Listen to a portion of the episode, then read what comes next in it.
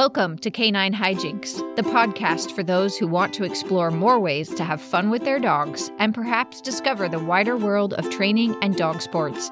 It may even convert the casual pet owner into a dog sport enthusiast.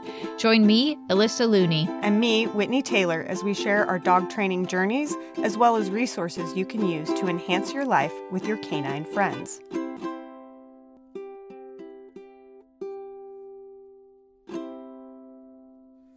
Welcome to Canine Hijinks. Thanks for choosing to spend your time with us. We have a great episode this week as we are joined by Shade Whitesel to talk about protection sports. And I know so little about them that I'm really excited to learn more. But first, let's introduce Shade. I'm right there with you, Alyssa. Shade has been dabbling in dog training since she was a young girl and worked many jobs to gain experience in the field, including as a kennel manager, a veterinary technician, and groomer, as well as taking continuing education courses. In 1994, Shade moved to a full dog training career and now competes in Schutzhund and AKC obedience. She teaches handlers how to play with their dogs and teaches humans how to teach their dogs to live in our world, as well as problem solving behavior of all kinds, including aggression. Shade has utilized a variety of training tools over the course of her career, but now is primarily positive reinforcement based and does not find it necessary to use any pressure or correction based tools to achieve life manners, behavior modification, or sport, AKC, or Schutzhund behaviors. She specializes in high drive dogs and loves to teach their handlers how to channel prey drive and arousal issues into reinforcement that the handler controls along with teaching the dogs how to be calm and not adrenalized 24 7. She has achieved many titles on multiple dogs over the years and has an impressive record in both IPO and obedience. Shade offers private training, seminars across the country, and is also a regular instructor with the Fenzi Dog Sports Academy. Shade, welcome to the podcast. Thank you so much for having me. And um, I this one's on protection stuff, and I'd love to do a toy skills. Yes. Uh, which is really like the foundation for protection um, and the foundation for a lot of other sports. So thanks so much for having me. That so your toy skills is actually how I came to know you because my border collie Jet, he's six now, and I've done a couple of seminars with you. Uh, in large part because he doesn't like to give me the toys back and he gets so sort of over aroused that that a lot of times he literally can't he just you can feel it in his jaw shaking as he holds the toy so tight. And it wasn't long after a seminar with you that i was finally get able to get him to drop a toy on a command. And that was such a proud moment for me. Um, so definitely would love to have you back to talk about toys because um, i think so many agility folks which is our where we come from have trouble um, providing clarity around toy skills. And the lessons that I've learned because of Jet, I have used with Ale, and how nice it is to have a dog now that I can just use toys with because everything's so clear. She lets them out so easily. And if there is a hint of her not wanting to let go of the toy, I know that I've pushed something a little far or that she's getting tired or whatever. And that's all knowledge that I wouldn't know if I hadn't had so much trouble with Jet and then come to your seminars. that's that's so awesome to hear and very much kind of really what I want to teach people about the toys is like, you know, once you teach the skills and you have the dog dropping, then that little hint of like when they like take a little longer to drop or they arc when they come back, it's just like, I just want handlers to know what that means so they can yes. adjust the training session, you know? Um, so I'm so glad that you're conveying that because that's just so important to me. Because the dogs have an opinion, you know, and it allows yes. us to go, oh, okay, you're saying this is really hard. So, yeah. yeah. So, before we get into our topic, we like to start by talking about what we've been up to with our dogs. Shade, can you introduce the dog or dogs in your household and tell us what you've been up to with them lately? Well, I've got three. Um, I've had up to six dogs, and now I have three, which is sad because the old dogs passed on. But I have to say, three is like the perfect number. Yes. Um, I have uh, Bales, who is nine years old, and she's kind of the dog I sort of pull out to like uh, teach stuff when I need to show something for a class. Um, and she's kind of my house dog. She's the one that stays home. Um, I did breed her. She is Onesie's sister. Uh, so I've got Ones and Bales who are German Shepherds, and they are um, nine and a half years old right now. I cannot believe I just said that number, nine and a half. But Ones is he's Schutzhund two, uh, and mainly because he's nine and a half. I'm um, he's kind of retired from the more active parts of the sport. Uh, so I'm doing tracking with him, and he just recently got his TD, uh, his tracking dog in AKC this um, fall, and he got his FH, which is an advanced tracking test in Schutzhund. Uh, so we're currently wait uh, training for the next advanced course uh, or next advanced thing in Schutzhund, which is called an FH2. Currently, like last uh, week when we were practicing, I had access to a huge field and we clocked the length of the track and it was 0.9 miles. So he did almost a mile long track and he just nailed it. He was so good. He just really loves in his old life to just track, and that's really cool. So my youngest German Shepherd is Talek, and he is three and a half years old, and we're currently um, working on his Schutzen one, and hopefully I'll be competing with him this spring, starting in April.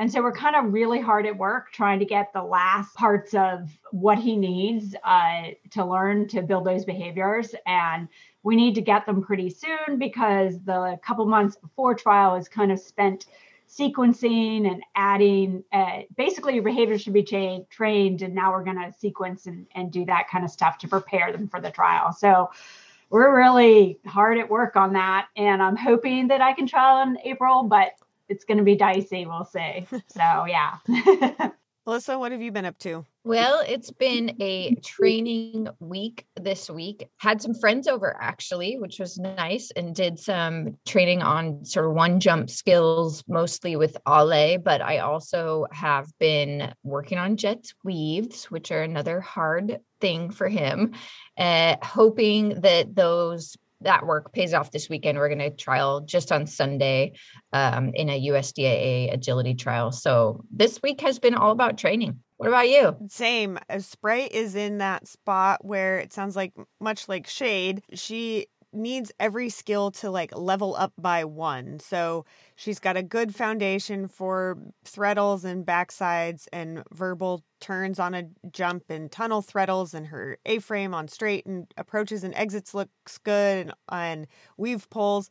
And now I need to add more motion to all of my verbal commands. I need to proof more weave pole uh, entries for you know her in different positions and me in different positions and turns off of the A frame. So it's one of those points where it's not quite as daunting when they're a puppy and you're sort of trying to add everything, but still it's that place where you're like, God, the list is just so long what mm-hmm. what do i work on? How do i not do too much? And so i try really hard to just pick like two things and and the two things could be like working on the dog walk and a jump and the jump might have several kind of different bits but th- then i don't also work weave poles so that's that's right. where that's where i'm at. Yeah. Yep. Yeah sounds... it's what might be interesting to you guys is so there's an a frame in Schutzhund so i'm training talik to do a running contact uh-huh. on the A frame. And so our our Schutzhund A frame is, I think, steeper and shorter than yours.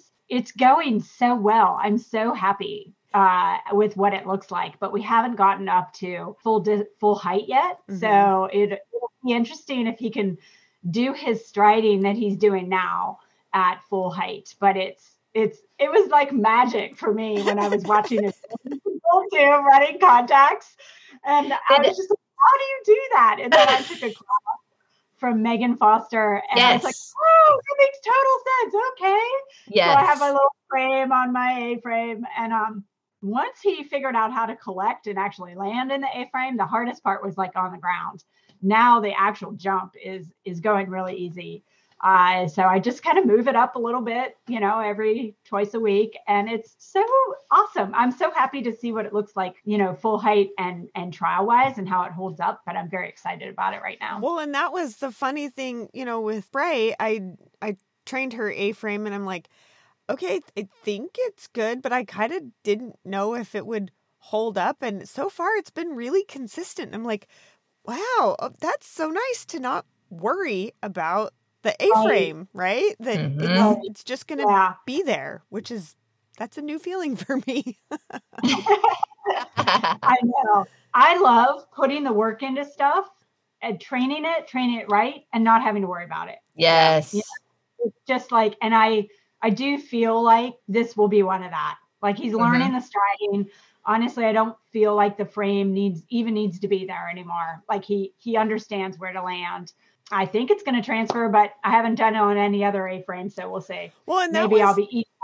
that was the funny thing with Sprite. When I put the frame on the A frame, I, she was struggling because she seemed to think she needed to like leap over it. And so it messed everything up. And so it was like, all right, well, I guess I'll just take this away. And it was fine. Dogs are so funny when they have those Yeah. those little quirks that you're like, okay, no, I'm not supposed to take this away yet, but it seems like it's causing more problems. All right, I'm just going to listen to what you're telling me and try something else. Yeah, awesome. I do. I audited Megan Foster's uh, A-frame class also. That's what I used for all A, and I loved the groundwork in there. That's not an approach I had really used with any previous dogs. And no surprise, Jet has a terribly inconsistent A-frame, and so I actually went back and worked it with him too, and it is improving. So, yay! Yeah, good. All right.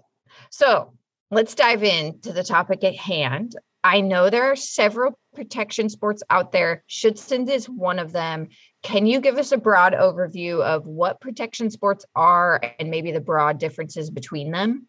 Sure. So I think there's, I, I could be wrong, um, but there's four main protection sports in the US, and we have Schutzen, which is now called IGP. Uh, and so it's been called IPO. It's now called the new letters are IGP, but for the sake of whatever, we'll call it Schutzhund here.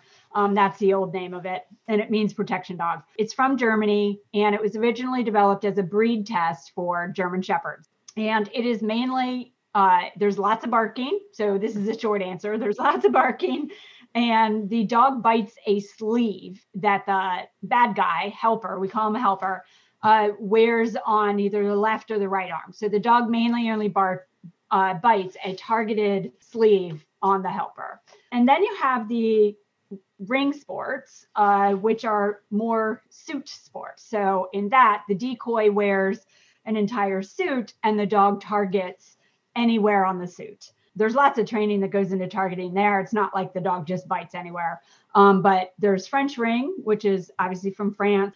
Um, there's Mondio, which I'm, I'm not going to talk much about Mondio because I don't know that much about it. And then there's PSA. I think PSA was developed here. So it's Protection Sports Association, I think. And we don't have a lot of it, at least in my area, uh, but that's another another one. So basically, you've got Schutzen, which is a lot of barking. You've got the ring, uh, which is sleeve, and you've got the ring sports, which are more biting the suit. And those are kind of the easy, broad differences between them. And so Schutzhund is your primary sport. Is that right? Yes, I've done the most in Schutzen. I've been doing it for years and years. Um, I dabble in French ring. I have access to a lovely French ring uh, club that is closer to me than anything Schutzen wise. I appreciate the difference differences. Um, I know everybody likes to compare things and say that you know this sport is better than this sport, but as somebody who has done both sports, they're just different. They require different skills from the dog and they kind of require a different dog. But so my main experience is Schutzen, and I have dabbled in the French ring. Um, I do plan on doing French ring with Talik. He has done a lot of suit biting, but he right now I'm kind of really concentrating on trying to get a Schutzen uh, titles. Can you talk through what does Schutzen look like, just generally speaking, in terms of what the dog does, what the handler does. Is there tracking involved in Schutzen? Kind of give us the overview, a little more specific. They do a lot more than the bite. It's not like that's an entire Yeah. trial Yeah. run, right? Yeah. Yeah. So in, in Schutzen, you have three phases for the dog.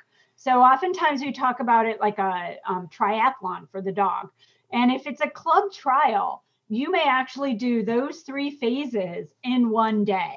If it's a nationals or a higher tier trial where you have a lot more dogs, you'll you'll oftentimes do obedience and protection in one day, and then you'll do tracking on another day. But let's say it's a just a normal club day or a club trial. Uh, you'll do, do, tracking in the morning.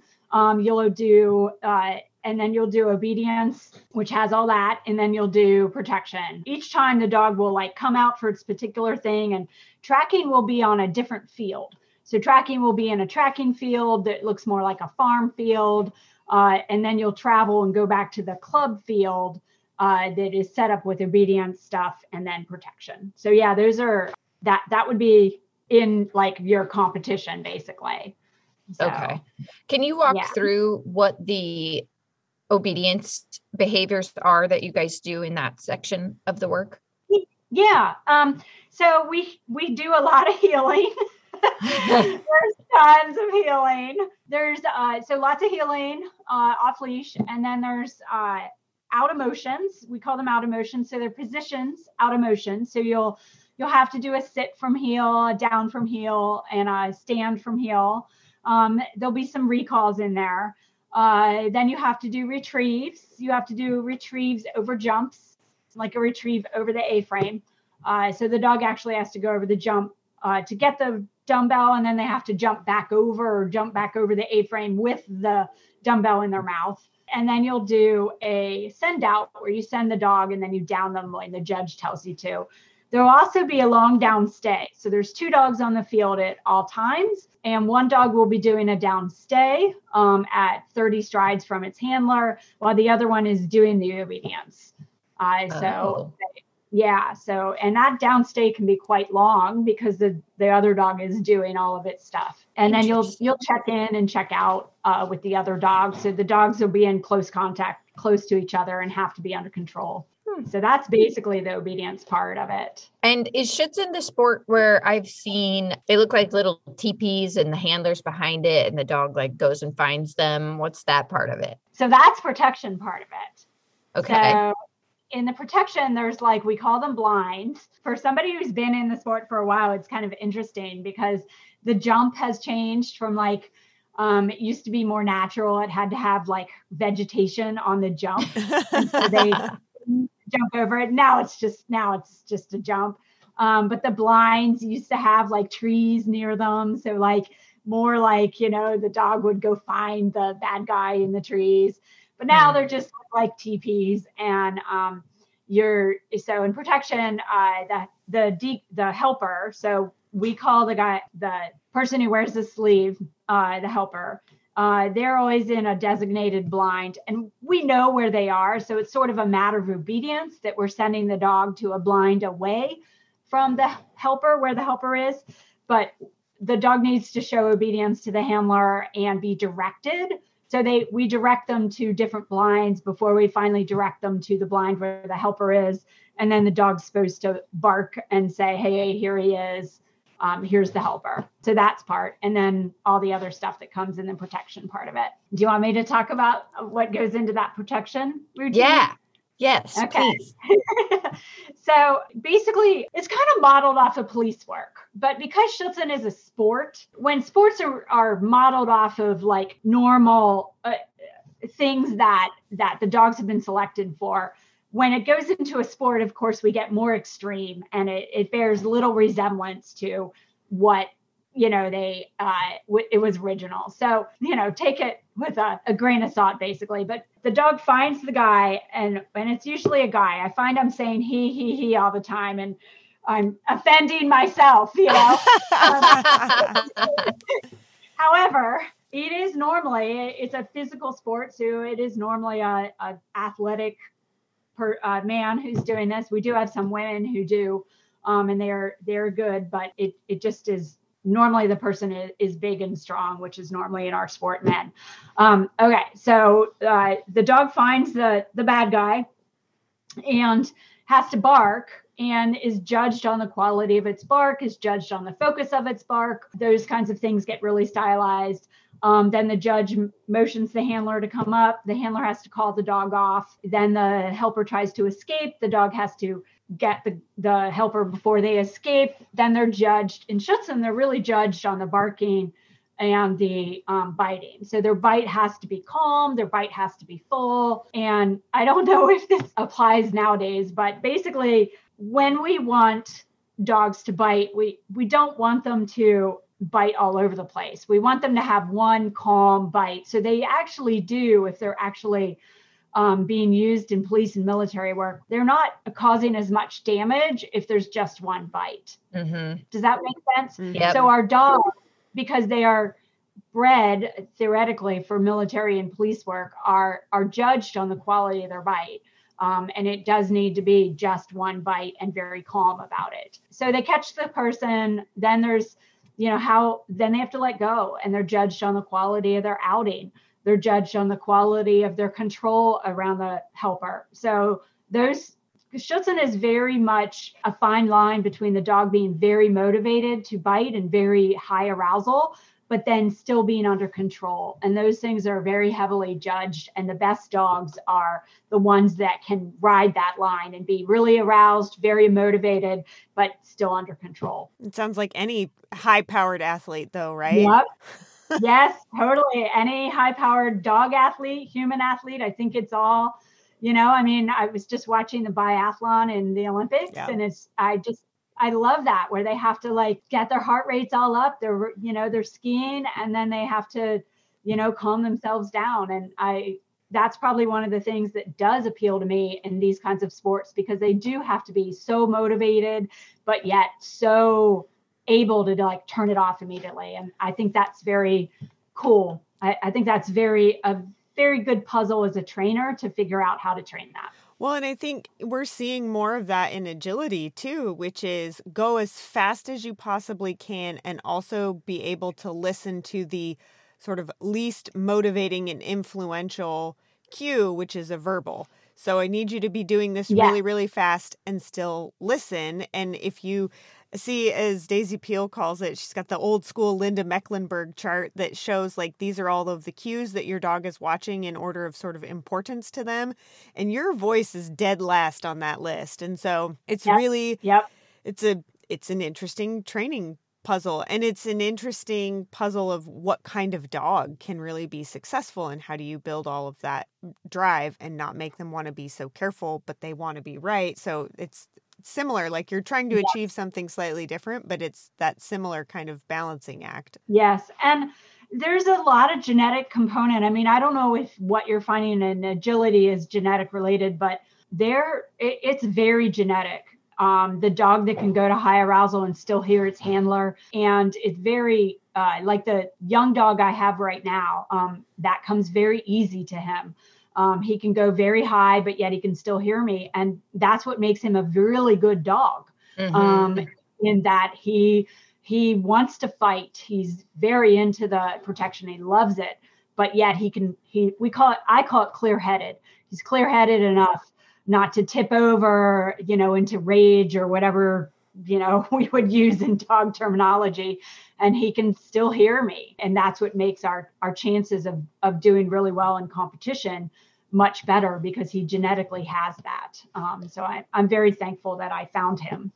Yeah uh, i so i've been wondering this because um, jet is a half brother to my young dog ale. They have the same mom different dads and the difference between them two the two of them in terms of what i'm able to train it's subtle but i keep wondering is she so much better because because of the different father or because i'm such a better trainer now than i was for him? And i don't of course there's no way to truly know the answer. Certainly a big portion of it is all of the hard lessons I learned with him and the mistakes I made, I've applied to her. But she just seems to be so much more mature at, you know, 17 months old than he still is at six years old. Um, yeah. And I don't know how much of that is genetic versus my training. Right. And I think it's both. I mean, there's also, you know, learned history is huge, and you are a better trainer, and we're always a better trainer with our next dogs. But I mean, get this. Uh, so I bred uh, ones in Talek, and the reason, or ones in Bales, and the reason I bred them is because their father, Reiki, was so clear headed. He was such a good dog. And I would say that, uh, you know, he bred two litters, but ones is not clear headed. Like that's mm-hmm. been my challenge with him. So so that's why I say it really is a lot of genetics because I trained one, I was a much better trainer with ones than I was with rake. And it mm-hmm. it's yeah, it just was there just right in front of me. And at high arousal, ones does lose his little mind and his dad never did. Um, huh. So yeah, so I, I went to completely different lines with Talek because I was like, okay, I need to try something different. Yeah, by learned history, do you mean? And I don't remember if it was on the the episode with Patricia and Alistair, but the idea that like sheep have a learned history, and so over over generations, if a farmer has the same sheep, that they they sort of seem to remember where they're supposed to go and that there was an an instance where the herd got wiped out and so they had to get all new sheep and it took like twice as long for the dog to do all the things they needed to do because uh, these sheep had no yeah. learned history. Do you mean that like it, it's sort of genetically in there or do you mean something else? I just mean like a learned history with a particular animal. So your dog, we mm-hmm. your dog is learning uh, even in the womb. So I'm just meaning all the stuff they're learning. Gotcha. one individual. But that is very interesting about the sheep for sure. Yeah, I was fascinated so, when I heard that. I was like, hmm, okay, the weird things that can be passed on. Yeah, yeah, definitely. But certainly with Jet, you know, I, I try to be much better with my training now, but he has all of the mistakes in his past that I'm trying to overcome. Where with Ale, it's sort of fresh. What she knows right. is so much clearer from the very get go that it's it's easier. I'm not fixing mistakes. Right. You're not working against all the you know junk behaviors that you accidentally trained in with Jet, and yep. that you know I trained in with ones. He's got all this learned history of stuff that isn't valuable. to what I wanted to do. so you talked about a lot of things, and I don't even think we talked about kind of the tracking piece all that much, though I think I'm guessing that there's a yeah. scent that the dog follows is tracking and needs to locate. Yes. So yeah, let's talk about that. So uh, basically, at the lower levels, the handler lays the track, and the dog follows the, the where the handler went. Um, but at higher levels, a stranger to the dog lays the track, and they drop what we call articles which would be um, in trial, that would be like a one inch by three or four inches piece of carpet or wood or leather. And the dog has to indicate those when they come upon them on the track. The dog is not tracking the person's scent because our scent kind of spreads out and the wind blows our scent all over the place. We want the Schutzhund dogs to do what we call footstep tracking. And they are judged on this. This is very stylized. They are judged on how concentrated they are to the track and how precise they are to the track. So they need to be tracking the vegetation changes, the bacteria changes, whatever happens between the foot and the contact with the ground. That's what the dog needs to be tracking. And the dog needs to ignore all the other scent out there that oh. naturally they would be going for because they have to stay on the footsteps. And so, yeah, and then they have to uh, do their turns. They get judged on all that. Indicate the articles. Normally, we teach a down, so they'll normally down when they come upon them. Uh, so yeah, that, and the track is aged various uh, times. So like at the upper levels of Schutzhund 3, the track will be aged an hour. Onesie's track, he's doing the advanced track, so it's just a tracking title. Um, his next title will be judged three hours. Wow. So the scent changes a lot after after that long um, between the laying it and then the dog running the track. So and I love tracking. It's so fascinating to me. I've never thought about what the dog was actually following when they're tracking, being yeah. the foot the footsteps and the vegetation changes versus just the smell of the person. Is that how they train police dogs to track? No, and that's why because uh, if a police dog footstep tracked, they would never find it, it would be the person. Slow. Okay, right, exactly. So it's it's very interesting because it's it's you know based on like police work but so stylized as a sport it has no relation it's just uh it, they would teach police dogs to go off the odor and to maybe Okay. footstep track if they need to. And so our Schutzhund dogs were very much trying to create value in the footsteps and teach them to ignore the odor and not use that. Like they, we do not want them to use the skin rafts from the the person, uh, and we want them to ignore that kind of information.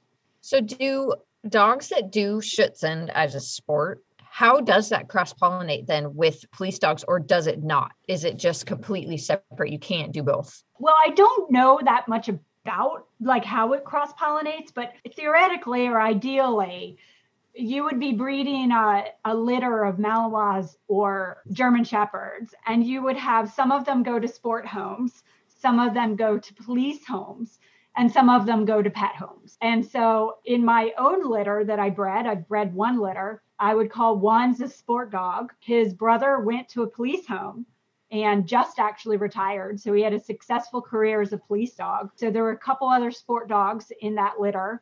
And then the rest of them went to successful pet homes. So that's ideally what you would be breeding. So the more highly motivated dogs would go to the more bitey to- homes. And then because you're going to get a variety of personality types in the litter, then the, the ones that aren't as bitey or as highly motivated would go to pet homes and experience pet homes, not not people. yeah. It, that's still I a lot of dog. I'm talking ideally. Yes. yeah, it is a lot of dog, but some pe- people want that. Yeah. And it shouldn't be, I mean, I might be old school about this, but the majority of your dogs as a breeder, even if you're breeding for sport or police, the majority are going to go into pet homes. So with the German Shepherd, at least, we need to be breeding stable enough temperaments that can go into active pet homes. I do think that part of the issue or challenge for dogs is that it's harder to be a pet dog more and more. You know, we have more people, we have less room. So I, I think that that goes into account too. It's, it's way harder to be a pet dog now than I think it used to. So that can be challenging. Or people want different things from their dogs or something, you know. Yeah. Uh, but that's ideal. So I'm very curious. We've talked now. We've talked about all the all three of the things. Where the heck do you start with any of this? So, like, how many behaviors do they need to know before their first competition? Like, what do you focus on with a puppy? Like, what what does that look like? Well, um, as somebody who has a three year old who's about to do his second trial, I can tell you it's all a bit overwhelming. um, because yeah, I mean, so as a puppy, you might be doing little little food tracks. You're trying to get your puppy interested in in understanding that footsteps lead to food. That would be the tracking part. Uh, just the interest in the in the footsteps. In obedience, you're really working on motivation, um, building your toy play, building your food play, and kind of doing, you know, setting your gait for heel. You know, what is this dog's heel going to look like? You know, are they learning their verbals? Um, in Schutzhund, hardly any body language is allowed. So Mhm. it's really important Oh. that the dog uh, do lots of relevant, or have lots of relevance for verbal cues. In fact, when I switched to AKC later on in the dog's career, I actually have a hard time teaching them the signals um, oh, for because they've learned to ignore my body language so much that it's it's not as relevant to them. And i see that with my dogs uh, as when i start teaching them like the utility exercises. Huh. so protection wise you want them like that's where i think the toys come in. You need a dog that likes to tug and the handler needs to teach a dog to tug teach a dog how to chase stuff. And so i don't young dogs aren't really doing protection work because they um, have young dog brains and that's kind of a older dog kind of temperament thing. It- you know that it's fighting. So the older dog needs to ha- grow up. As a young dog doing the protection type things it's more like playing with the handler and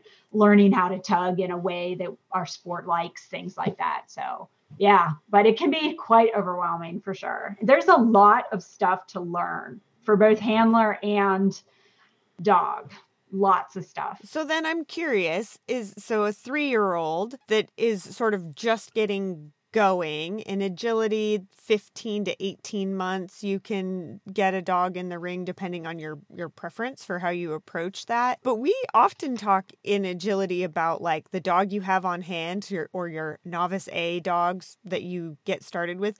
Do people stumble into this sport? Can you take a two year old dog and train it to do all of this stuff? Or is this something that you have to just decide, you know, when the dog is a puppy, that this is something that you want to do? How do people get started in the sport given how how large of a number of things you have to train is? That you know, that's a really good question. And it really highly depends on how good you want to be. Mm. If you want to be really good and go to regionals and nationals, you need to have the knowledge, the club, uh, the helper work, and you probably need to start with a year old dog or a puppy. All of us pretty much stumble into Schutzhund when we have a lot of dog mm-hmm. and we mm-hmm. go, we need something with this dog. And so I, you know, we stumble into it when our dogs are two or three years old because we want to do something with the dog.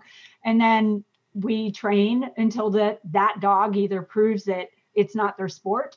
And if we like the sport, we get another dog mm-hmm. or that dog just takes a little longer to get its titles usually because it's a new dog and a new handler right. usually not at you know the really high levels but but enough to do club stuff and have fun with your dog and and definitely. Got so it. yes you can definitely start. I mean i think i started with my first dog she was three. I don't think she got any titles but i definitely trained her for years and years uh, and then decided I liked the sport and got a dog that was more genetically suitable for the sport. Is it, it's just so, so funny yeah. to me. Like the answer is always, and then you get another dog. Yep. and, and, and you get a dog because we oftentimes, you know, it's not any, and I think you guys asked this question, uh, not any dog can do this type of sport. Yeah. Definitely that's more prevalent in the herding and working dogs are the ones that genetically the, the dogs that have high feelings big feelings about you know tugging and chasing are the are the ones that can often succeed in the sport right. so genetically oftentimes we stumble into with our pet German Shepherd that is that we like and we love, but it's just not their thing. And then we get to decide if we like the sport or if we decide it takes too much time. So, because it takes a lot of time. I think yeah. it does seem like protection sports are not something you just dabble in. Like if you decide you like it, it sort of becomes your lifestyle, like agility does for us. Yes. I think you guys have a lot of trials you do. That's the impression I get. Mm-hmm. And we don't have all that many trials, but we have to do so much training to trial. So we have so we have a lot. Um, and we only have like, you know, two or three trials a year. Oh wow. Uh, oh wow. Yeah, maybe, you know, if you're doing a club trial, you might or you're just getting into the sport, you you probably train for about 2 or 3 years and then kind of do the yearly trial that your club offers. Wow. Um, ah. It, it then can be very, very disappointing if you fail that trial. Yeah, that's tough. You've worked so hard. Yeah, you've worked so hard. And then there's always a fail in front of you. You'll you always fail at least a you know, but it's a big deal when you've trained for two or three years and of then it, you don't have a good performance. So well, yeah, I'm in um, the middle of a like five weekend in a row stint of trialing. Yeah. So, I mean, lots. And you certainly don't have to trial that much. There's lots of decisions that go into that. But like young dog trying to move up through the levels, working out some of the kinks and not always entering all the things. That's very different. I don't think I could train for agility for a whole year and do one trial right. and, and, come away with like one or no cues. I, would be like, yeah,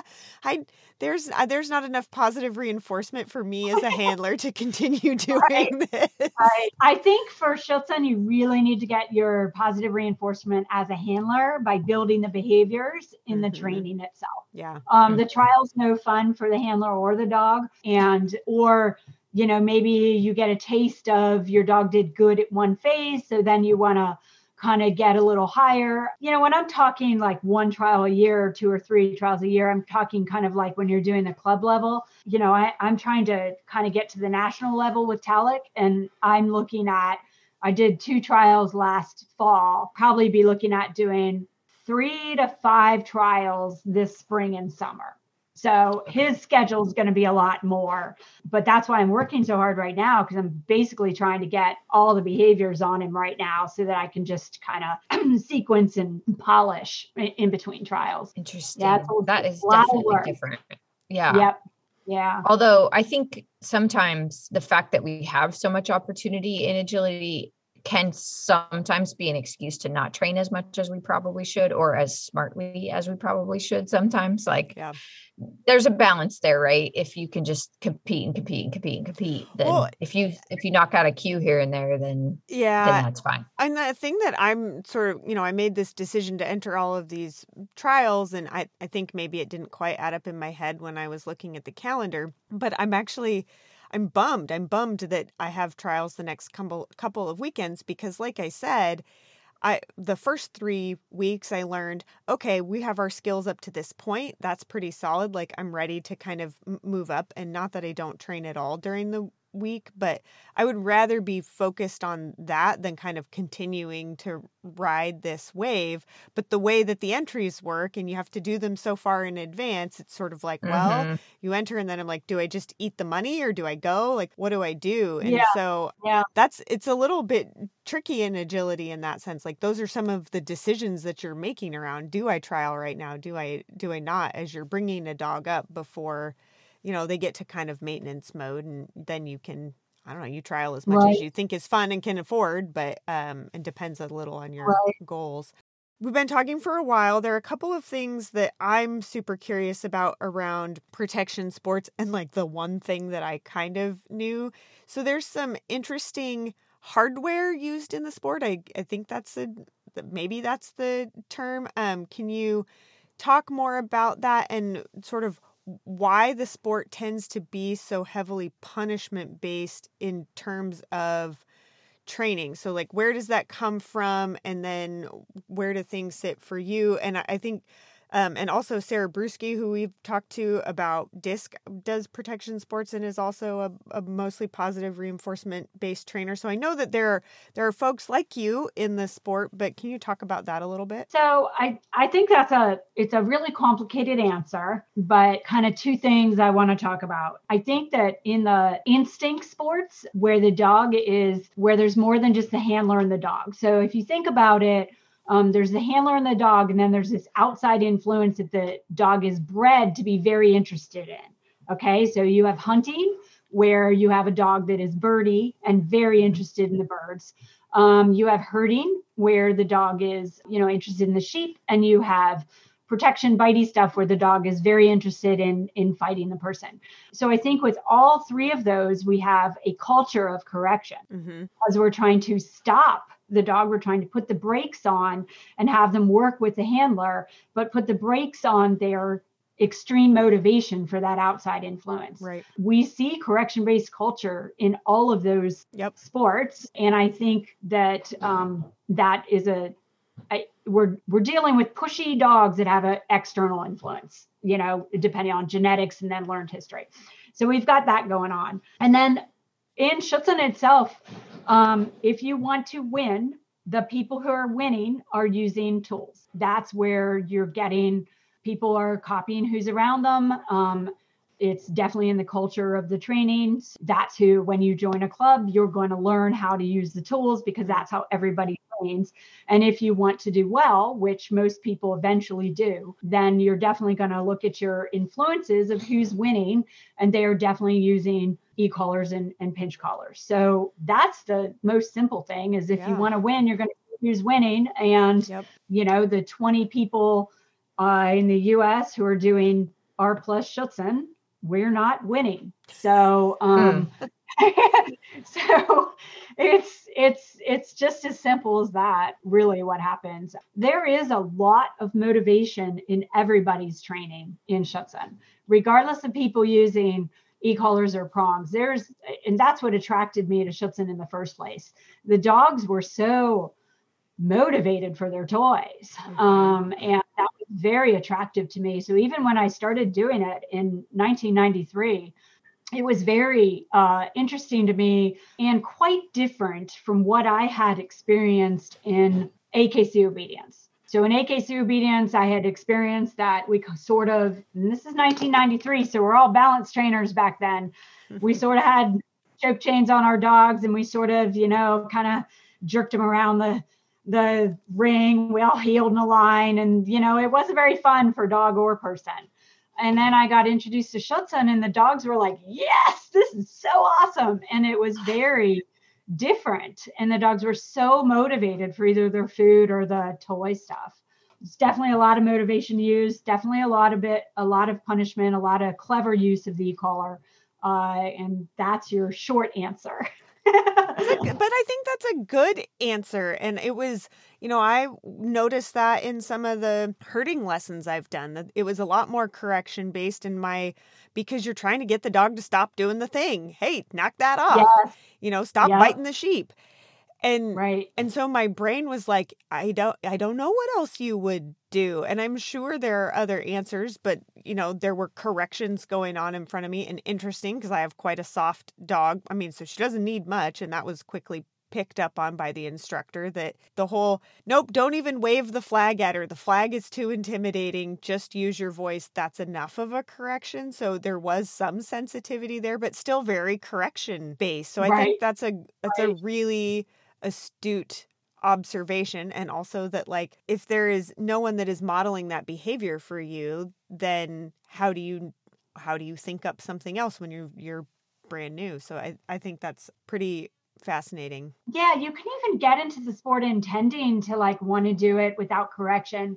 And there's not a lot of i mean you know you can you can access me online okay? So there's a couple you can ask access sarah Sarah and I aren't at your club helping you. Right. In right. moment. So it's very hard for people who even want to do it to then kind of still do it. And then everybody around you is using correction and the whole training is is tailored towards that. So it's it's just really hard to figure out how to do it differently and even if it can be done differently. A lot of it really depends on your helper in the protection phase. That's really hard, even if your helper is really trying to do it the way you want to.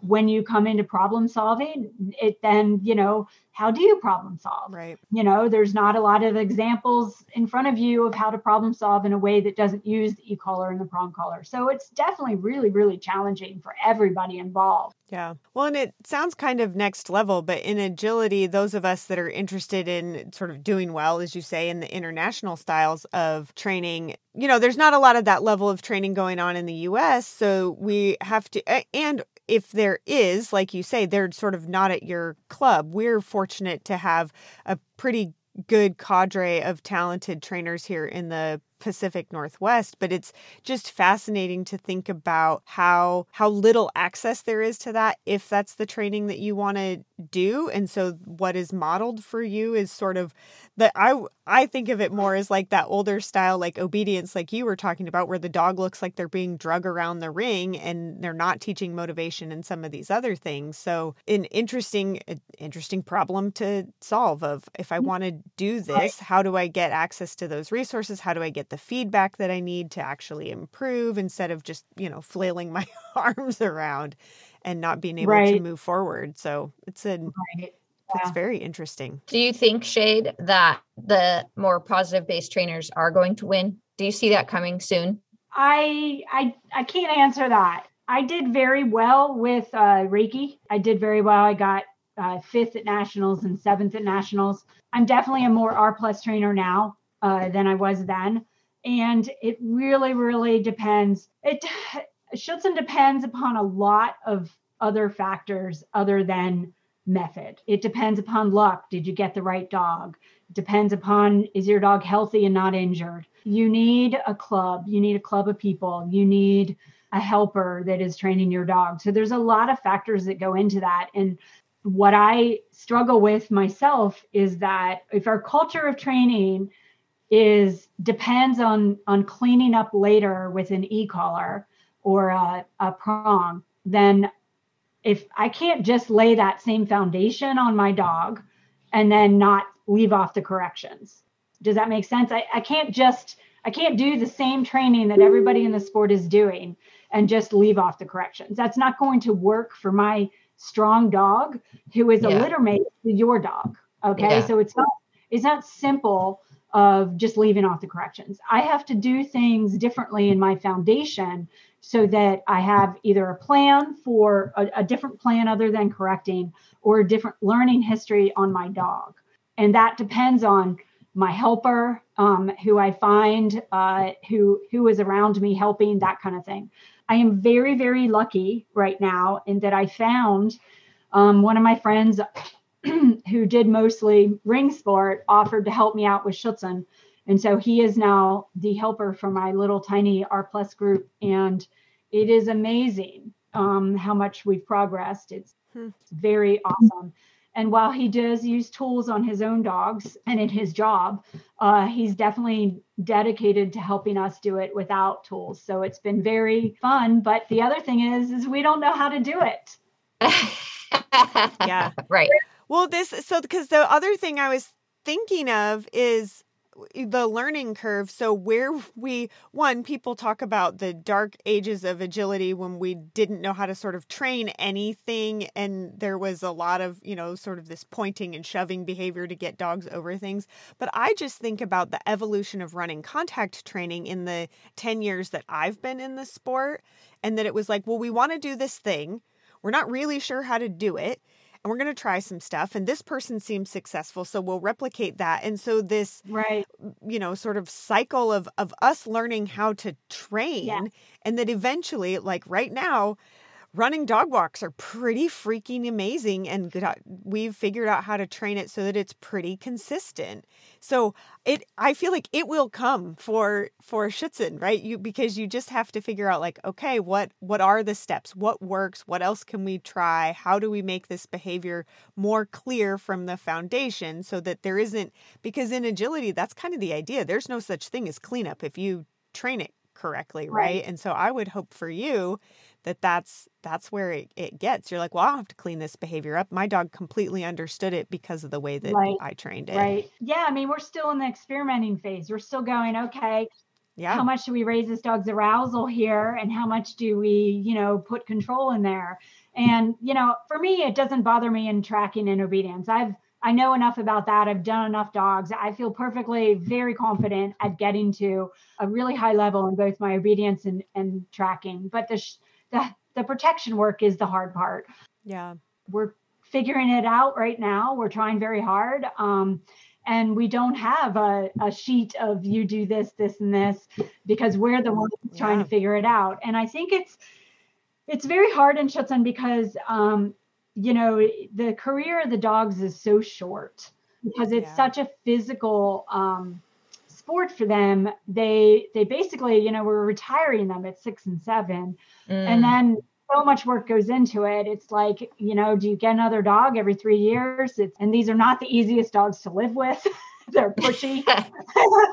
So I, I think that hinders it as well. And i i think yeah it's just a hard sport all around. But but i'm intending to do really well. I have the dog that can do really well. I feel like i have a helper who can do really well. And you know i hope that i do really well but we'll see you know we'll, we'll see Well, we hope so too. We want to see you Yep. do really well and uh, hope you unlock yeah some of those secrets. Well, and you know, the you said you took a a A-frame class from a an agility person. Maybe there are some other little nuggets that you can kind of steal from Yeah. the ways that we're training complex behaviors with positive reinforcement. I have learned a lot. I've learned a lot from Susan Garrett. I remember watching what was her dog's name? Oh gosh, now I'm forgetting the Swagger. Swagger. right. I remember a video of her sending Swagger to get like one toy in the middle of like food Oh, and all yes. this stuff. And at that time, I was like, how did she do that? Oh my gosh. Just like I was amazed. And then I went on this Bing, bing, bing. I'm like on the on the phone. I I need to talk to this woman. Exactly. I like totally like went deep into that rabbit hole. And now that would just be the easiest thing in the world for my dogs now, you know? I, know how to do it. But yeah, I've always been one who searches outside the sport. Um, it's actually one of the reasons I do French ring. I think if the ring sports would talk to the Schutzen sports and the Schutzen sports would talk to. I've actually learned a lot. Um, I do my call off. I add toys into shoots and protection. That came very much from ring sports. Um, yeah, I, I, I seek all the time for more learning elsewhere to try to figure out how to do this uh, com- perplexing sport. well, I definitely think agility folks have a lot to learn from uh, more of the protection sp- uh, sports side, just in terms of really looking at how we can make high arousal behaviors be also controlled and that that that yeah. foundation of toy skills for me has been a game changer with my current dog and even in not wanting to strangle my you know older border collie right right, right. lack of being able to let go of the toys well I feel like we could talk so much longer because I feel like I have more questions now than I did before, and I'm so curious. I, same. Um, but same. I want to be respectful of your time, and I really appreciate that you're here because this was super interesting, and um, I just want to know more. We definitely will have to have you back to talk more about toy skills because um, that is yes. also a fascinating topic. Yeah. So, yeah, maybe sooner rather yeah, than later. Yeah, yeah, totally. Yeah, we can do that. Yeah, definitely. Let's do it. So, in the meantime, I know you teach on Fenzi Dog Sports Academy. You do some seminars in person. Where can people find you if they want to know more about your training? Um, so, I have a website, uh, shadesdogtraining.net, and you can find me on the Fenzi site. I teach two classes a term uh, pretty regularly, and I teach webinars and workshops through Fenzi too. Seminars are a little bit on a hold right now uh, you know, with our pandemic stuff. I do do, I am on Instagram and I kind of want to point that out just because I, I do a lot of um, little video training videos on Instagram. I'm also on Facebook, but I do less videos there. I, I do a lot of videos and you can find me on Instagram at shade, I think it's shade dot whitesel. Um, but yeah, so learning was uh, Fenzi and seminars, but mostly Fenzi and online stuff. Yeah, Great. that's where you can find me. awesome. This is super fascinating. Looking forward to continuing this conversation at a later date. Yes. Thanks, Thanks so much, so much for much. having me. So that's all for today's episode. Don't forget to rate, share, and subscribe to our podcast so you can join us for our next episode. In the meantime, you can find us on Facebook, Instagram, and YouTube, or by visiting our website at www.caninehijinks.com. Thanks for joining us. Make sure to go out and have some fun with your dogs. Talk to you next time.